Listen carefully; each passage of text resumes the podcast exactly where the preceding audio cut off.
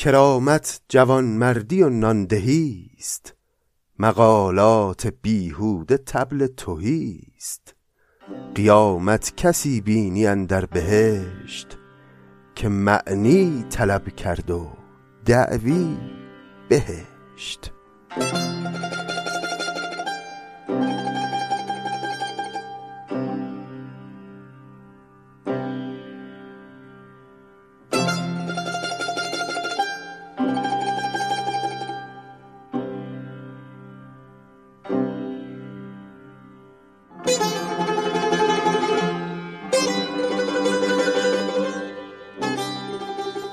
سلام دوستان گرامی این بیست و ششمین شماره پادکست سعدی است که بعد از مدتها وقفه داره منتشر میشه. حقیقتا دلم تنگ شده بود و دلیل این وقفه البته بر همگان روشنه که در این مدت چه ها بر ما گذشته بر ما ملت ملت مظلوم گرفتار ایران. ما الان در دیماه سال 1401 هستیم. اگر شما دارید صدای من رو از سالهای آینده میشنوید بدونید که ما این روزها در ایران با معجزه تاریخ مواجهیم. گویی دستی از غیب برون آمده و با دلهای این مردم کاری کرده. البته که غمگینیم نگرانیم ستم دیده ایم سوگواریم. اما خب بسیار امیدواریم چون می‌بینیم که نور آگاهی تابیده بر ظلماتی که سالهاست خیلی از ماها گرفتارشیم. حال ما حقیقتا تغییر کرده. دعای حول حالنا الی احسن الحال گویی در حق ما مستجاب شده این بار. و این دستاورد کمی نیست دستاورد بزرگی است. این تغییر این تغییر حال. اما برای اینکه این امیدواری مثل خیلی از امیدواری های دیگه که همیشه بودند و در نهایت بدل به یأس و سرخوردگی شدند این امیدواری هم تبدیل به ناامیدی نشه ما این روزا سخت محتاج آگاهی هستیم و محتاج فرهنگ هستیم. ما باید این روزا بیش از هر زمان دیگه خردورزی کنیم. باید با هم حرف بزنیم. سخنان پرمایه سخنان نغز رو با هم به اشتراک بذاریم. تاریخ رو مطالعه کنیم ازش درس بگیریم آثار ادبی رو بخونیم. درک ذوقی و زبانی خودمون رو بالا ببریم. این عواطف پاکی که در دلهامون موج می‌زنه رو پربار کنیم پرمایه کنیم به وسیله این آگاهی ها و این میسر نخواهد شد مگر با پرداختن به فرهنگ و کار فرهنگی کردن. و اگه امروز با وجود این حال خرابی که هممون داریم و با وجود اینکه ازادار جانهای عزیز از دست رفته هستیم ازادار مصیبت هایی که در این مدت به سرمون اومده هستیم با همه این احوالات بنده اینجام برای اینکه با هم از سعدی بگیم شعر سعدی بخونیم و از ادبیات حرف بزنیم با هم تنها به یک دلیله و اون هم این که این روزها فرهنگ برای ما از هوا هم واجب تره چون این فرهنگ که سبب میشه ما تصمیمات درست بگیریم در بزنگاه ها خطا نکنیم. مثل پدرانمون و مثل نسلهای قبل انرژی هایی که در جامعه هست رو به هدر ندیم و امیدها رو تبدیل به ناامیدی نکنیم. همونطور که می‌بینید صدای منم گرفته. خیلی من زودتر از اینها می‌خواستم این قسمت رو ضبط کنم ولی دو سه تا سرماخوردگی پشت سر هم سبب شد که هی ضبط این قسمت به تعویق افتاد. ولی واقعا دیگه بیش از این تأخیر رو بر خودم جایز ندیدم و با همین صدایی گرفته تصمیم گرفتم که این قسمت رو ضبط کنم. امیدوارم که شما هم این گرفتگی صدا رو به صافی دل خودتون ببخشید. پس به امید ایرانی آگاه و البته آزاد بریم به سراغ ادامه کارمون یعنی بررسی سرگذشت عبرت آموز و پرماجرای شیخ عجل افسح المتکلمین سعدی شیرازی.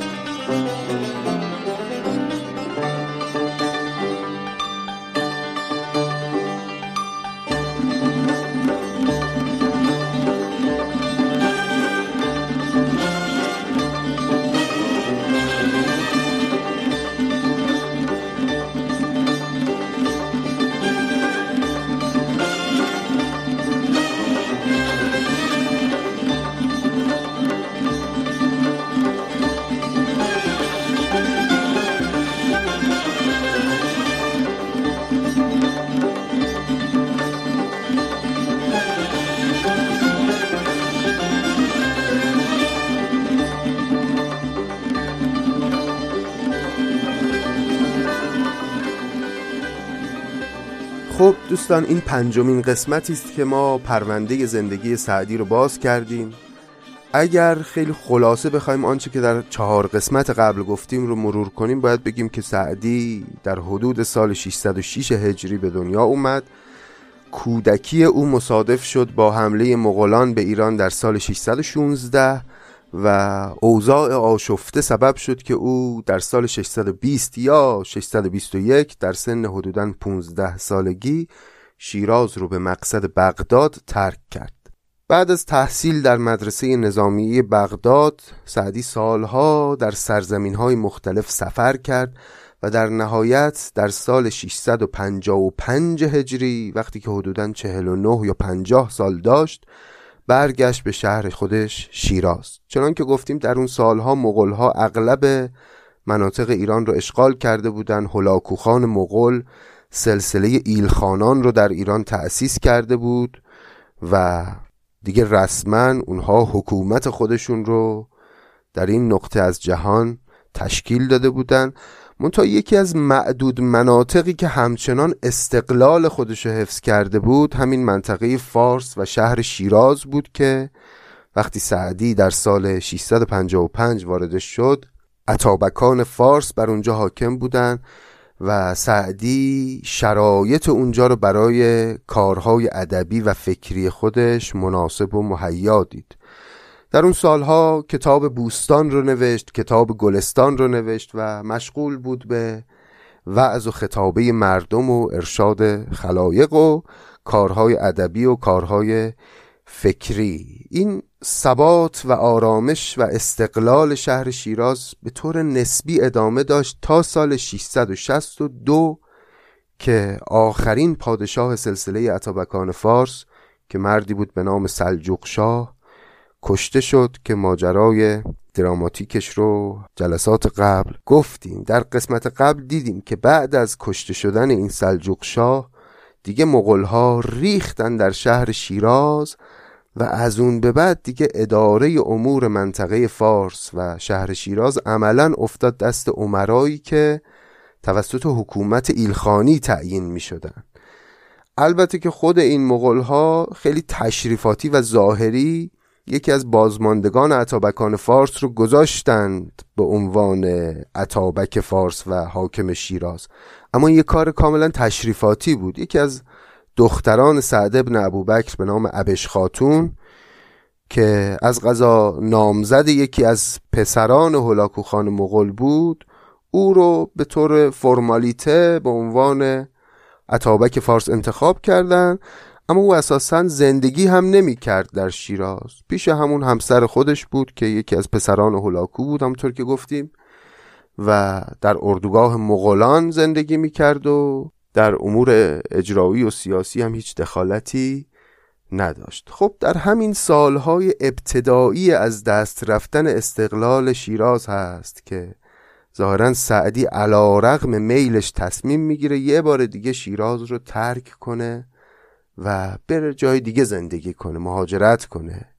به اعتبار رابطه خوبی که با برادران جوینی داشت سعدی نامنگاری هایی باشون کرد و در نهایت شیراز رو ترک کرد و رفت به مکه و میگن که بعد از زیارت مکه هم برگشت به شهر تبریز و مدتی رو اونجا ساکن بود.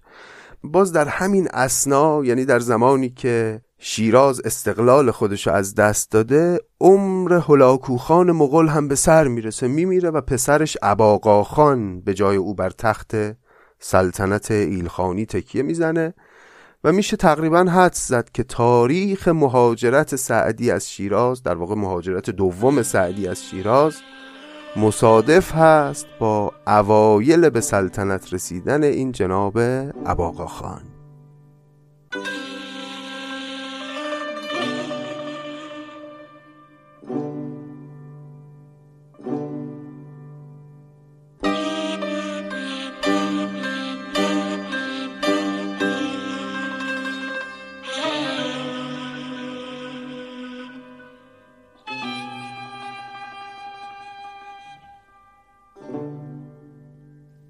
سعدی در زمان این مهاجرت دوم یک مرد حدوداً پنجاه و هفت پنجاه و هشت ساله است. بسیار پخته و دنیا دیده و البته بسیار مشهور و محبوب در شهرهای مختلف و سرزمینهای مختلف.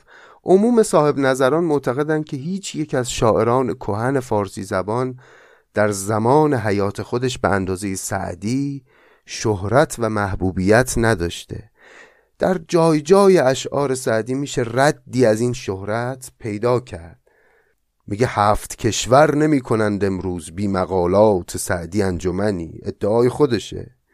شنیده ای که مقالات سعدی از شیراز همی برند به عالم چو نافه ختنی. بارها و بارها از این ادعاها سعدی در اشعار و در نوشتهاش کرده و گفته که شما در هر جا در هر سرزمینی پا بگذاری خبری از شعر سعدی اونجا هست. ادیبان و سخنوران همه از زیبایی سخن سعدی و اثرگذاری سخن او یاد می‌کنن و مردم هم و عوام هم شعر او رو زیر لب زمزمه می‌کنن در مجالسشون با ساز مینوازند و می‌خوانند و خلاصه شهرت سعدی یک شهرت استثنایی است در زمان حیات خودش. حتی در دیباچه گلستان که شاید سعدی مهمترین حرفش اونجا زده اونجا هم به یک نصر درخشان همین نصر زیبایی که در دیباچه سراغ داریم اشاره می‌کنه سعدی به این شهرتی که سخنش هم نزد خواست داره و هم نزد عوام. میگه ذکر جمیل سعدی که در افواه عوام افتاده است.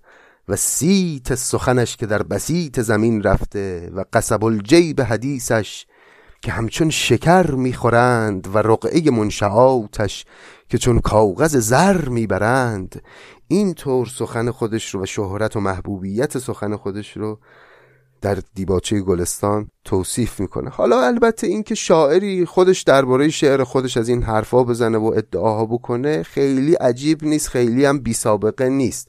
منتها عجیب اینه که شاعران هم اصر سعدی هم به شهرت او اشاره کردند و گاهی یه مقداری گویا قبطه هم خوردند به این شهرت و محبوبیت. مثلا امیر خسرو دهلوی که از معاصران سعدی است البته یه دو نسلی از سعدی جوانتره.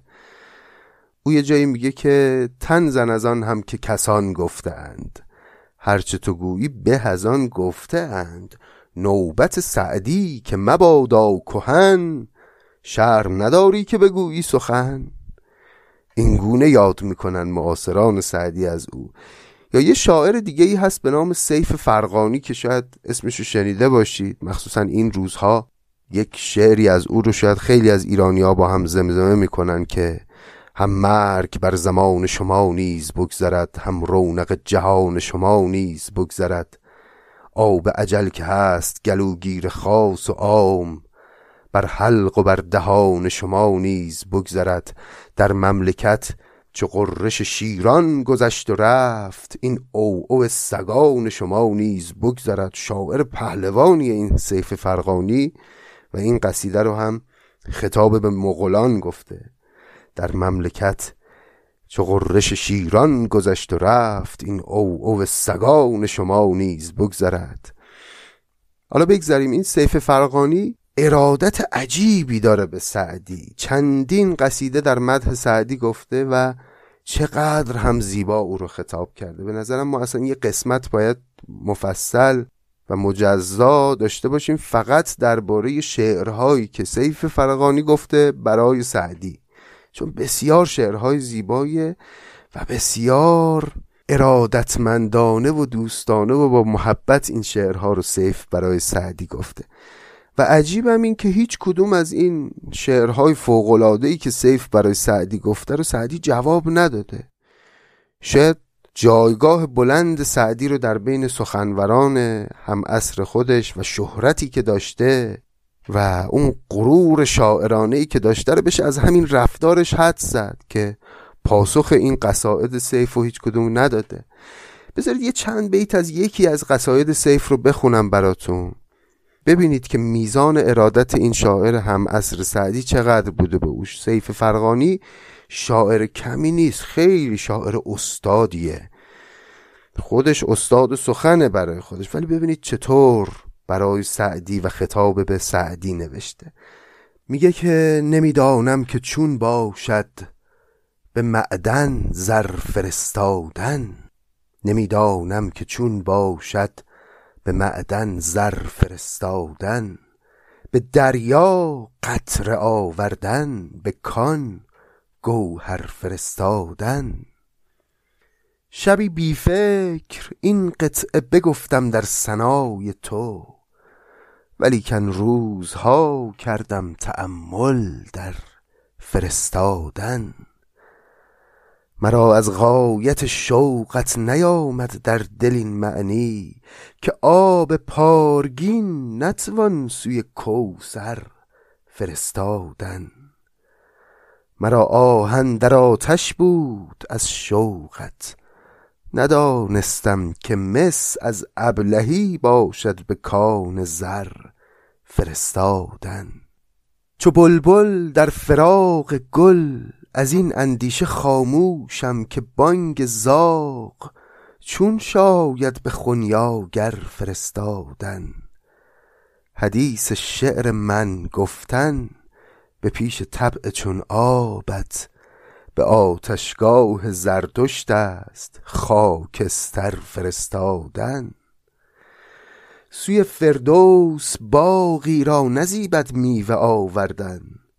سوی تاووس زاغی را نشاید پر فرستادن. ز باغ طبع بیبارم از این قوره که من دارم. اگر حلوا شود نتوان بدان شکر فرستادن. تو کشورگیر آفاقی و شعر تو ترا لشکر. چون این لشکر تو را زیبد به هر کشور فرستادن. چو چیزی نیست در دستم که حضرت را سزا باشد ز بهر خدمت پایت بخواهم سر فرستادن. اگر با یکدیگر ما را نیفتد قرب جسمانی نباشد کم ز پیغامی به یکدیگر فرستادن.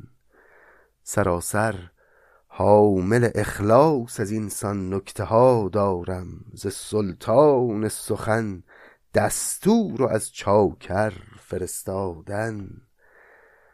در آن حضرت که چون خاک است زر خشک سلطانی گدایی را اجازت کن به شعر تر فرستادن.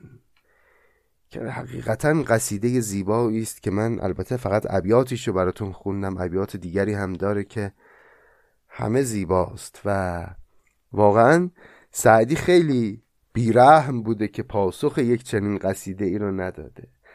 اساسا این شهرت سعدی گویا یه جور حسرت بوده برای شاعران هم اصرش ور تو را شهرت سعدی نبود نقصی نیست حاجتی نیست در اسلام از آن را به منار. اینا هم باز همین سیف فرقانی میگه. با یه قبطهی با یه رشکی شعرا از شهرت سعدی یاد می‌کنن. حالا بعضیاشون البته مثل سیف این قبطهشون همراه با دوستی منتها برخی هم ولی یه جورایی احساس میشه که شاید کمی حسادت هم می‌کردن به سعدی. یه شاعر تبریزی هست از معاصران سعدی به نام همام. همام تبریزی که میگن شاعر ثروتمندی هم بوده. این برخی نشونه ها هست که شاید یه کمی احساس حسادت هم داشته به سعدی. گویا احساس می‌کرده که غزلهای خودش چون شاعر غزل سرایی بوده همام احساس می‌کرده غزلاش چیزی کم از غزلهای سعدی نداره. فکر می‌کرده سعدی مثلا مهره مار داره که انقدر شعرش مورد توجه قرار می‌گیره. توی بیت پایانی یکی از غزلهای عاشقانش اینو میشه کاملا فهمید. میگه همام را سخن دلفریب و شیرین است ولی چه سود که بیچاره نیست شیرازی. که خیلی جالبه دیگه. بدون اینکه اسمی هم از سعدی بیاره اینجوری متلک خودشون میندازه. و باز همین که اسم سعدی رو نیاورده و فقط گفته شیرازی. تا همه می‌فهمن که داره به سعدی اشاره می‌کنه خود این نشانه اوج شهرت سعدی در اون روزگار. حالا در همین سفر دوم سعدی که دقایقی قبل بحثشو کردیم که گفتیم سعدی رفت به مکه و خانه خدا رو زیارت کرد و بعد برگشت و دیگه به شیراز نیامد رفت به تبریز.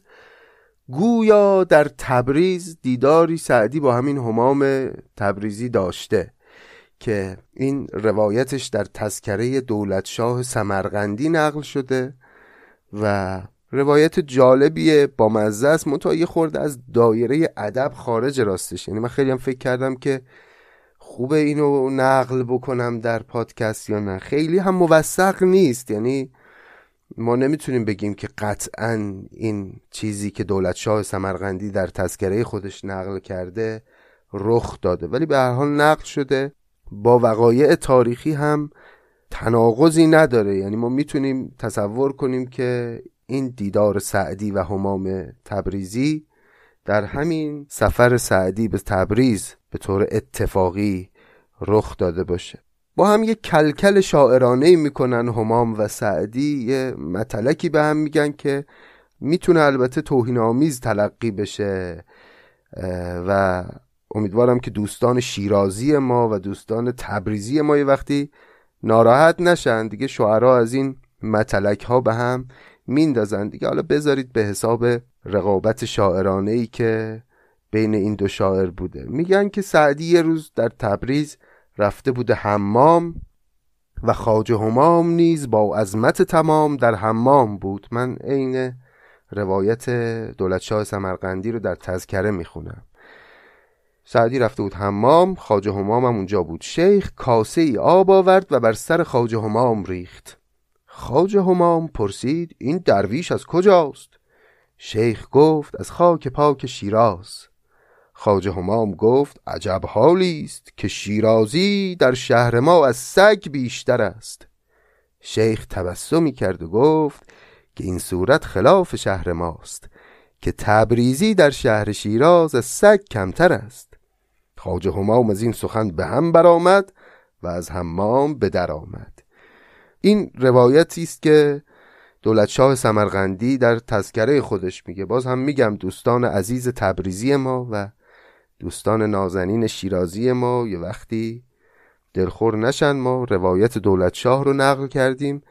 بذارید به حساب اون رقابت ها و کلکل های شاعرانه که همیشه بین این جماعت بوده و هست. همین الانش هم همینطوره که شاعرها وقتی همدیگر رو می‌بینن مخصوصا اگه یه مدتی ندیده باشن همدیگر رو معمولا با کنایه و متلک با هم سخن میگن. حالا اینکه حقیقتا رخ داده یک چنین دیداری و اگر رخ داده یک چنین گفتگویی میان این دو شاعر رد و بدل شده یا نه راست و دروغش باشد به عهده جناب دولت شاه سمرقندی که این تذکره رو تقریبا 150 سال بعد از سعدی نوشته و روایت کرده.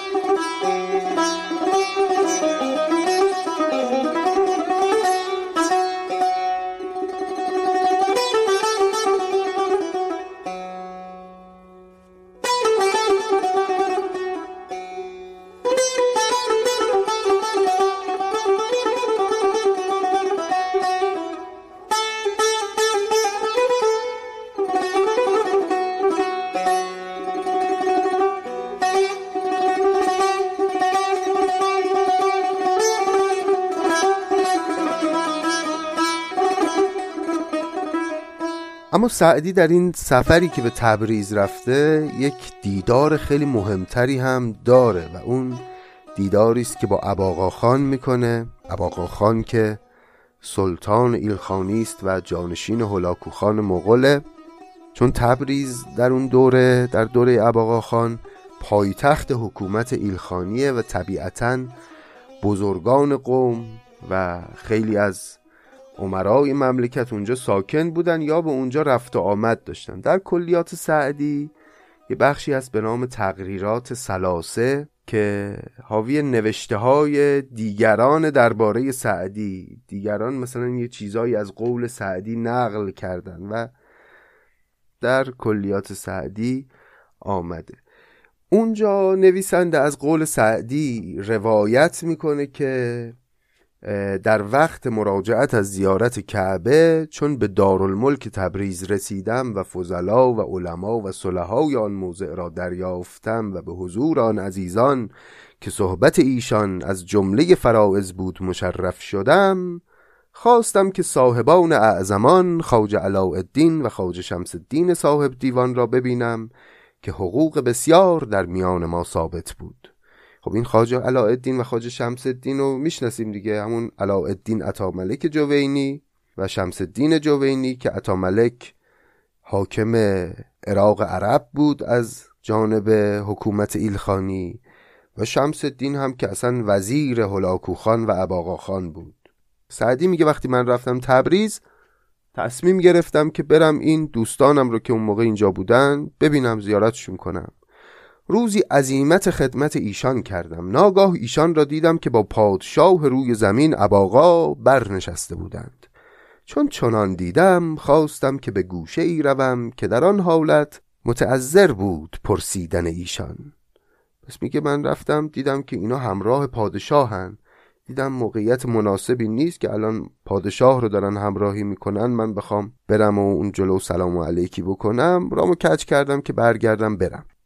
من در آن عزم بودم که ایشان هر دو از اسب به زیر آمدند و روی به من نهادند. چون برسیدند بوسه بر دست و پای من دادند و از پرسیدن این ضعیف خرمی ها نمودند و گفتند این در حساب نیست که ما از رسیدن قدوم مبارک پدر و شیخ بزرگوار خبر نداشتیم.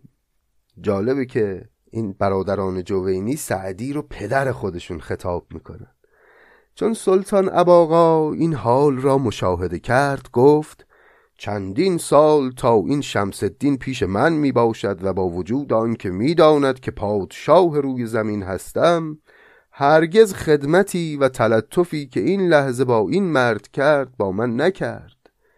چون برادران هر دو بازگردیدند و بر اسب سوار شدند سلطان روی به خواجه شمس الدین کرد و گفت این مرد که شما او را خدمت کردید و چندین ادب به جای آوردید چه کسی بود؟ خواجه شمس گفت ای خداوند این پدر من بود.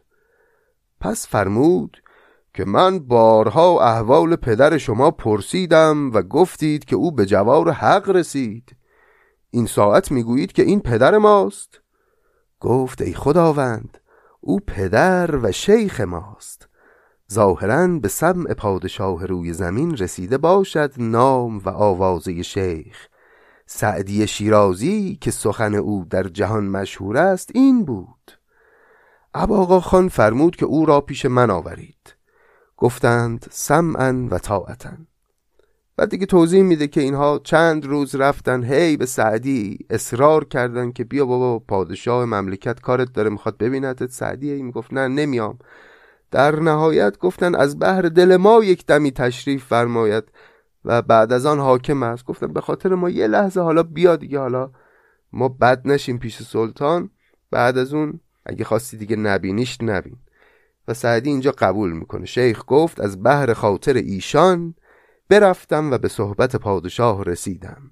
در وقت بازگردیدن پادشاه فرمود که مرا پندیده. گفتم از دنیا به آخرت چیزی نمی‌توان برد مگر ثواب و عقاب. اکنون تو مخیری. اباقا فرمود این معنی به شعر تقریر فرمای. شیخ در حال این قطعه در عدل و انصاف بفرمود. شهی که حفظ رعیت نگاه می‌دارد حلال باد خراجش که مزد چوپانی است. وگر نه راعی خلق است زهر مارش باد که هرچه می‌خورد او جزیت مسلمانی است.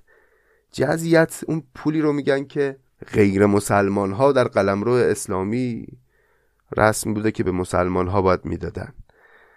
میگه پادشاهی که هوای رعیت خودش رو داره هرچی خراج بگیره از مردم حلالش باد مزد چوپانی داره می‌گیره. اما اگه او چوپانی مردم رو نمی‌کنه و هوای مردم رو نداره رائی مردم نیست الهی که هرچی خراج می‌گیره زهرمارش باد. چرا که هرچه می‌خورد او جزیت مسلمانی است. این چیزی که می‌گیره مثل اینه که داره از مسلمانان جزیت می‌گیره. این شعر و سعدی بر بداهه در محضر اباقا خان در وقت خداحافظی گفت. اباقا بگریست. و چند نوبت فرمود که من راییم یا نه. تحت تأثیر قرار گرفت و هر نوبت شیخ جواب میفرمود اگر رایی بیت اول تو را کفایت و الا بیت آخر تمام. فل جمله شیخ فرمود در وقت بازگردیدن این چند بیت بر او خواندم. پادشه سایه خدا باشد. سایه با ذات آشنا باشد نشود نفس عام قابل خیر گر نشم شیر پادشاه باشد. ملکت او صلاح نپذیرد گر همه رای او خطا باشد. اباقا را عظیم خوش آمد و انصاف آن است که در این وقت که ماییم علما و مشایخ روزگار چنین نصایح با بقالی و قصابی نتوانند گفت. لاجرم روزگار بدین نسق است که می‌بینی والله اعلم.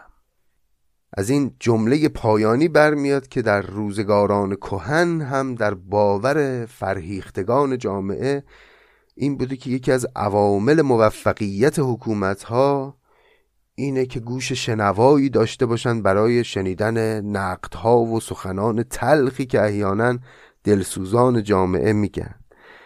نویسنده این روایت که نمی‌دونم هم کی هست و داره این روایت رو از قول سعدی نقل می‌کنه او در نهایت داوری خودش رو نسبت به این روایت این گونه میگه که این حرفایی که سعدی گفت به پادشاه چشم تو چشم پادشاه گفت بهش در روزگار ما این حرفا رو به یک قصاب و به یه بقالم مشایخ روزگار نمی‌تونن بگن. یعنی آزادی بیان در روزگار نویسنده این متن چنین حالتی است و داره میگه اگر روزگار این چنینه و بدین نسق است که می‌بینی علتش اینه که کسی جرأت نمی‌کنه با حاکمان راحت و بدون ترس حرف بزنه. و خب البته این حکایت بیش از اینکه دموکرات بودن اباقا خان رو بخواد نشون بده حکایت از شعن بالای سعدی داره و جایگاه محکم او و البته جرأت و جسارت و آزادگی سعدی که از جای جای اشعارش معلومه و هر جا که خطاب به سلاطین و عمرا سخن گفته همینطور با زبان تیز سخن گفته.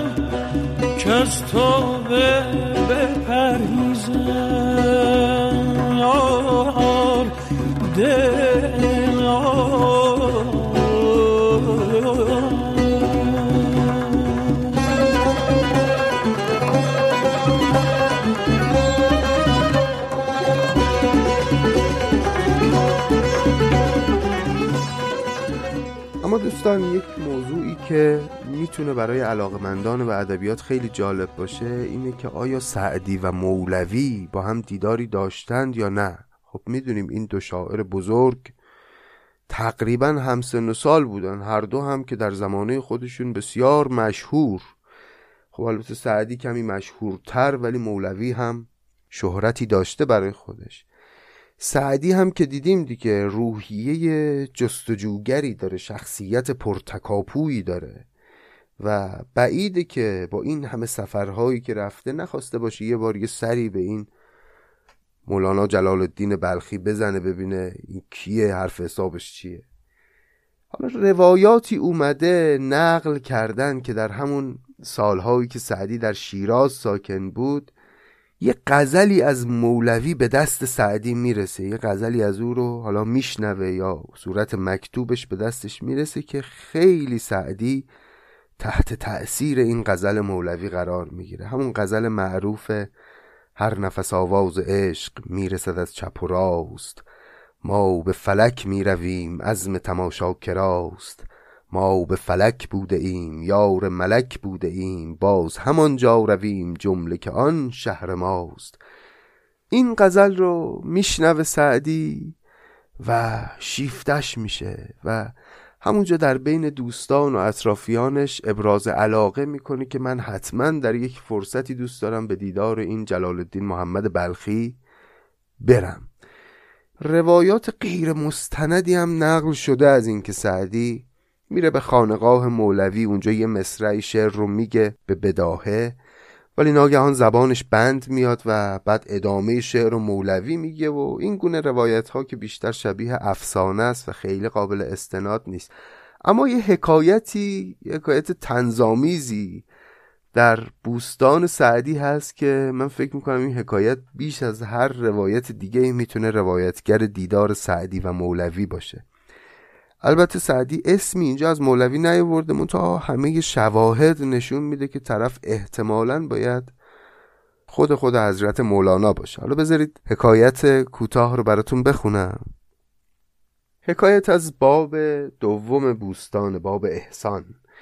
میگه شنیدم که مردی است پاکیزه بوم شناسا و رهرو در اقصای روم.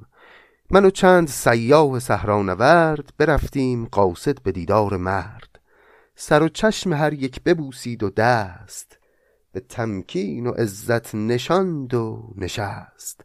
زرش دیدم و زر و شاگرد و رخت ولی بی مروت چو بی بر درخت. به لطف و سخن گرم رو مرد بود ولی دیگدانش عجب سرد بود. میگه خیلی مرد متمولی بود دم و دستگاهی داشت شاگردانی داشت. خیلی هم خوش سخن بود خوب سخن می‌گفت با ما. خیلی هم مهربان بود سر و چشم ما رو بوسید. لطف داشت بهمون اما دیگدانش سرد بود. یعنی یه غذا نپخت بذاره جلو ما بخوریم از سفر اومدیم. به لطف و سخن گرم رو مرد بود ولی دیگدانش عجب سرد بود. همه شب نبودش قرار و هجوع ز تسبیح و تحلیل و ما را ز جوع. کلمه هجوع یعنی خواب جوع هم یعنی گرسنگی. میگه او شبها نمیخوابید به خاطر اینکه تا صبح عبادت می‌کرد همش در حال تسبیح و تحلیل بود. ما هم شب خوابمون نمی‌برد از شدت گرسنگی. سهرگه میان بست و در باز کرد. همان لطف و پرسیدن آغاز کرد دوباره صبح شد شروع کرد باز دوباره. احوال ما رو پرسید و حرفای خوب بهمون زد و ولی دریغ از این که یه لقمه نون بهمون بده. یکی بود که شیرین و خوشتب بود که با ما مسافر در آن ربع بود. مرا بوسه گفتا به تصحیف ده که درویش را توشه از بوسه به. پس میگه یه نفر در جمع ما بود خیلی آدم شیرین زبانی بود. این بهش گفت بوسه اگر می‌خوای به ما بدی بوسه به تصحیف بده. کلمه تصحیف یعنی جای نقطه های یه کلمه عوض بشه. کلمه بوسه رو اگر نقطه هاشو عوض کنیم میشه همون توشه. یعنی به که به ما انقدر بوسه بدی به ما محبت کنی به ما توشه بده غذا بده.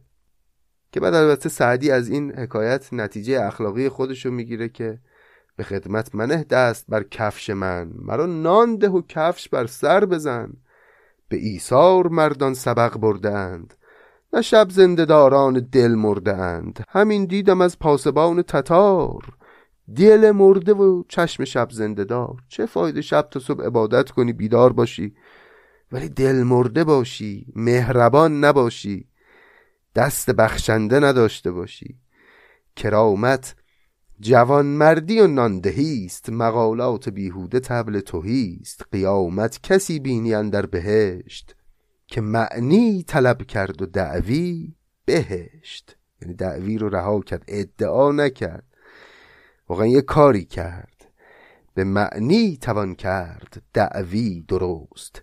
دم بی قدم تکیگاهی است سوست حالا این حکایت که البته خب یه حکایت اخلاقی بود که سعدی آورده میشه ازش حد زد که برآمده از شاید یک دیداری است که او با مولوی در روم داره. چون مرد پاکیزه بومی که سعدی بخواد بکوبه بره اونجا روم او رو ببینه به نظر نمی‌رسه کسی جز مولوی باشه. پس احتمالا می‌تونیم بگیم که این دیدار رخ داده و البته میشه این رو هم حدس زد که این دیدار چندان دیدار خوشایندی حداقل برای سعدی نبوده. خیلی هم البته دور از ذهن نیست دیگه یک چنین حالی. جهان این دوتا شاعر بسیار با هم متفاوته. نگاهشون به زندگی به دین به مسائل فکری مسائل اجتماعی کاملا مال دو تا دنیای مختلفه. و قابل حدسه که خب دیدارشون چندان هم دیدار خوشایندی نباشه. بالاخره اینها پادشاهان معنا هستند و به قول خود سعدی دو پادشاه در یک اقلیم نگنجند. حتی بعضی از صاحب نظران از جمله استاد فروزانفر معتقدند که احتمالا سعدی قزلی هم در حجو مولوی گفته که من نمی‌دونم چقدر میشه واقعا بهش استناد کرد. ولی حالا هوای غزله راستش اینجوری که به نظرم میشه حرف جناب فروزانفر رو پذیرفت. اون غزل از جان برون نیامده جانا نتارزوست. این استاد فروزانفر معتقدن که تعریزی است به مولانا و نقیزه است به اون غزل معروف او که همه شنیدن دیگه. بنمای رخ که باغ و گلستان مارزوست بکشای لب که قند فراوان مارزوست یک دست جام باده و یک دست زلف یار. رقصی چنین میانه میدان مارزوست زین همرهان سوست عناصر دلم گرفت شیر خدا و رستم دستان مارزوست که غزل فوقالعاده است انصافا و خیلی هم معروفه. اما سعدی یه غزلی داره که خیلی معروف نیست بر همین وزن و همین ردیف و همین قافی است و محتوای غزل هم یه اشاراتی به مسائل تصوف و اینها هم داره. و این گونه برمیاد که شاید واقعا سعدی این غزل رو در حجای جناب مولانا گفته باشه. اجازه بدید غزل رو براتون بخونم. سعدی میگه که از جان برون نیامده جانان تارزوست. زنار نابریده و ایمان تارزوست. بر درگهی که نوبت ارنی همی زنند موری ای و ملک سلیمان تارزوست. موری ای و خدمت موری نکرده ای وانگاه صف صفه مردان تارزوست. فرعون وار لاف انالحق همی زنی وانگاه قرب موسی امران تارزوست. چون کودکان که دامن خود اسب کرده اند دامن سوار کرده و میدان تارزوست. بر خان انکبوت که بریان مگس بود شهپر جبرئیل مگس را نتارزوست. هر روز از برای سگ نفس بوسعید یک کاسه شوربا و دوتا نانت آرزوست. سعدی در این جهان که تویی زروار باش گر دل به نزد حضرت سلطانت آرزوست. اون اشاره ای هم که به سگ نفس بوسعید داشت جالبه که فکر می‌کنم روایتی است در کتاب اسرار و توحید اگه اشتباه نکنم که میگن ابو سعید خیر و مریدانش گرسنه بودن. چند روز بود غذا نخورده بودن که یک ثروتمندی برای اونها گوشت میاره. گوشت کباب شده مثلا میاره. همین که سفره پهن می‌کنن و شروع می‌کنن به خوردن بوسعید میگه دست بکشید نخورید چون این گوشت گوشت مرداره. بعد اون کسی که این گوشت رو به عنوان هدیه آورده بود میفته به پای شیخ و عذرخواهی می‌کنه و بعد میگه تو از کجا فهمیدی؟ میگه که برای اینکه سگ نفسم خیلی رغبت نشون می‌داد به این گوشت و از اونجایی که سگ نفس رغبت می‌کرد به این گوشت فهمیدم که حتما یه ایرادی در کارش هست. و این بیتم خب سعدی اشاره به اون ماجرا داره و اشارات این چنینی هم توش زیاد بود که تو هنو خدمت خلق نکردی و همینطور نشستی برای خودت و لاف الحق می‌زنی و از این حرف خلاصه. به هر حال این که واقعا چه گذشته بین سعدی و مولوی و آیا اصلا واقعا چیزی گذشته یا نه که احتمالا گذشته این چه گذشته برای ما تا حدود زیادی واقعا در ابهام نمی‌دونیم. این روایاتی که نقل شده و این حدس هایی که زده میشه چقدر به واقعیت نزدیکه. اما اینو می‌تونیم با توجه به آثار این دو بزرگ به طور قطع و یقین بگیم که دنیای این دو شاعر بسیار با هم متفاوته. مولوی مدام در آسمان ها سیر می‌کنه چشم به یک عالم دیگری داره ما رو دعوت می‌کنه به کنده شدن از این زندگی و این جهان. اصلا کاری مولوی به مسائل سیاسی و اجتماعی نداره. کلا در آسمان ها سیر می‌کنه. اما سعدی همه همت خودش رو داره صرف این می‌کنه که این جهان رو روی زمین رو جای بهتری بکنه برای زیستن. و البته این هر دو نگرش نگرش های عزیز و محترمی هستند شاید ما امروز به هر دوتاش هم البته نیاز داریم. و این هر دو از ستونهای فرهنگ ملیمان و همین تقابل ها و تفاوت هاست که فرهنگ ایرانی رو این گونه پربار کرده و ما همیشه میگیم که ادبیات ما و فرهنگ ما این ظرفیت رو داره که ما در جهان مدرن اونو سر دست بگیریم و بهش ببالیم و استفاده بکنیم ازش برای اینکه زندگی پرمعناتر و پرمایتر و عمیقتری داشته باشیم و البته هویت ارزشمندی به ما ببخشه که همیشه به ما اعتماد به نفس بده و ما رو کمک بکنه برای اینکه بتونیم بهتر بشیم و رو به پیشرفت بریم. البته اگر بگذارند. اجازه بدید که همینجا این قسمت از پادکست رو تمام کنیم. قسمتی که بعد از مدت ها ضبط شد. سخت بود بعد از این همه سکوت دوباره آمدن و نشستن پشت این میکروفون و با شما سخن گفتن. از این جهت که همونطور که در ابتدای سخن گفتم این روزها دیگه اون روزهای چند ماه پیش نیست و ما دیگه آدمای چند ماه پیش نیستیم. شاید شعر سعدی هم و کلا آثار ادبی هم در این حال و هوای جدید بتونه رنگ دیگری برای ما داشته باشه پیام های جدیدی برای ما داشته باشه و از جهات دیگری هم بیش از گذشته برای ما مفید و سودمند و البته آرام بخش باشه. خیلی ممنون از همراهیتون. خیلی ممنون که سکوت چند ماهه منو به حساب بیمهری و بیوفایی نگذاشتید و همچنان منتظر قسمت جدید پادکست سعدی موندید. این افتخار بزرگی است برای ما که چنین دوستان و شنوندگان فرهیخته و البته مهربان و با معرفت و اهل فرهنگی داریم. دوستانی در این مدت که ما سکوت کرده بودیم و فعالیتی نداشتیم دوستان معدودی از ما همچنان حمایت مالی کردند که بسیار این حرکت ها و این مهربانی ها برای ما ارزشمنده. امیدوارم که این روزهای دشوار این ایام سخت زودتر به یک ساحل امنی برسه ساحل امنی که امنیتش آزادی ما رو برامون تضمین کنه عدالت رو برای جامعه زخم خورده ما به ارمغان بیاره و حال خراب این مردم مظلوم این مردم رنج کشیده کمی بهتر بشه. مراقب خودتون باشید. مراقب خوبی ها و زیبایی هایی که کسب کردیم باشید و باشیم. خدا نگهدار.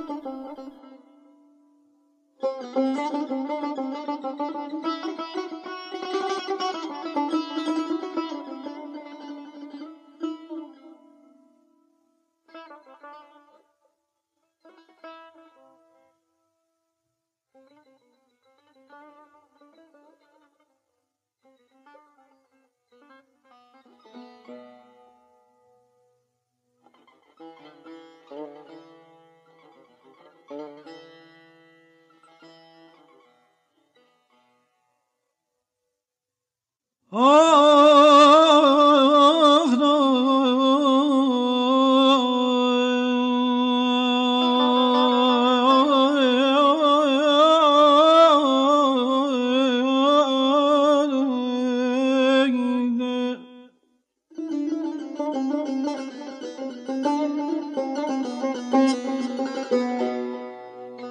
کس به تماشایی رفتن به صحرایی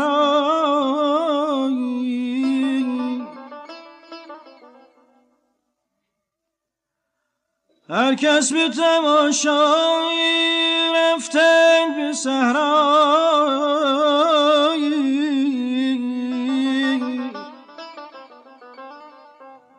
ما را که تو منظوری خاطر نرود جایی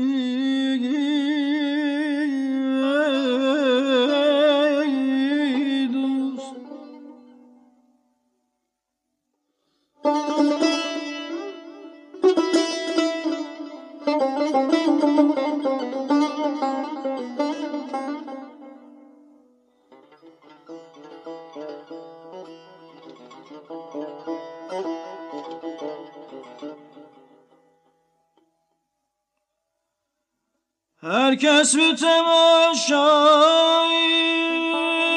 رفتن به صحرایی ما را که تو منظوری خاطر نرود جایی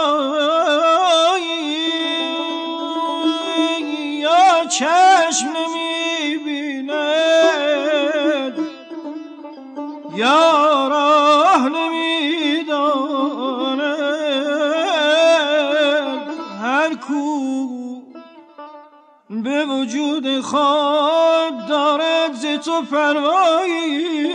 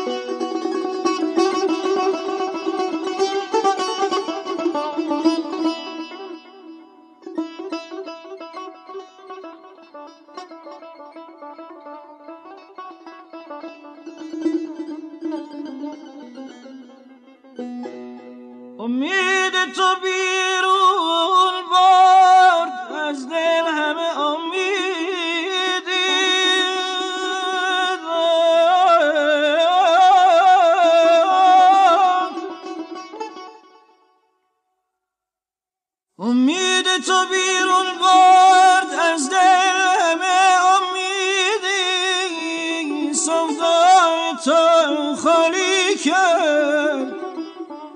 از سر هم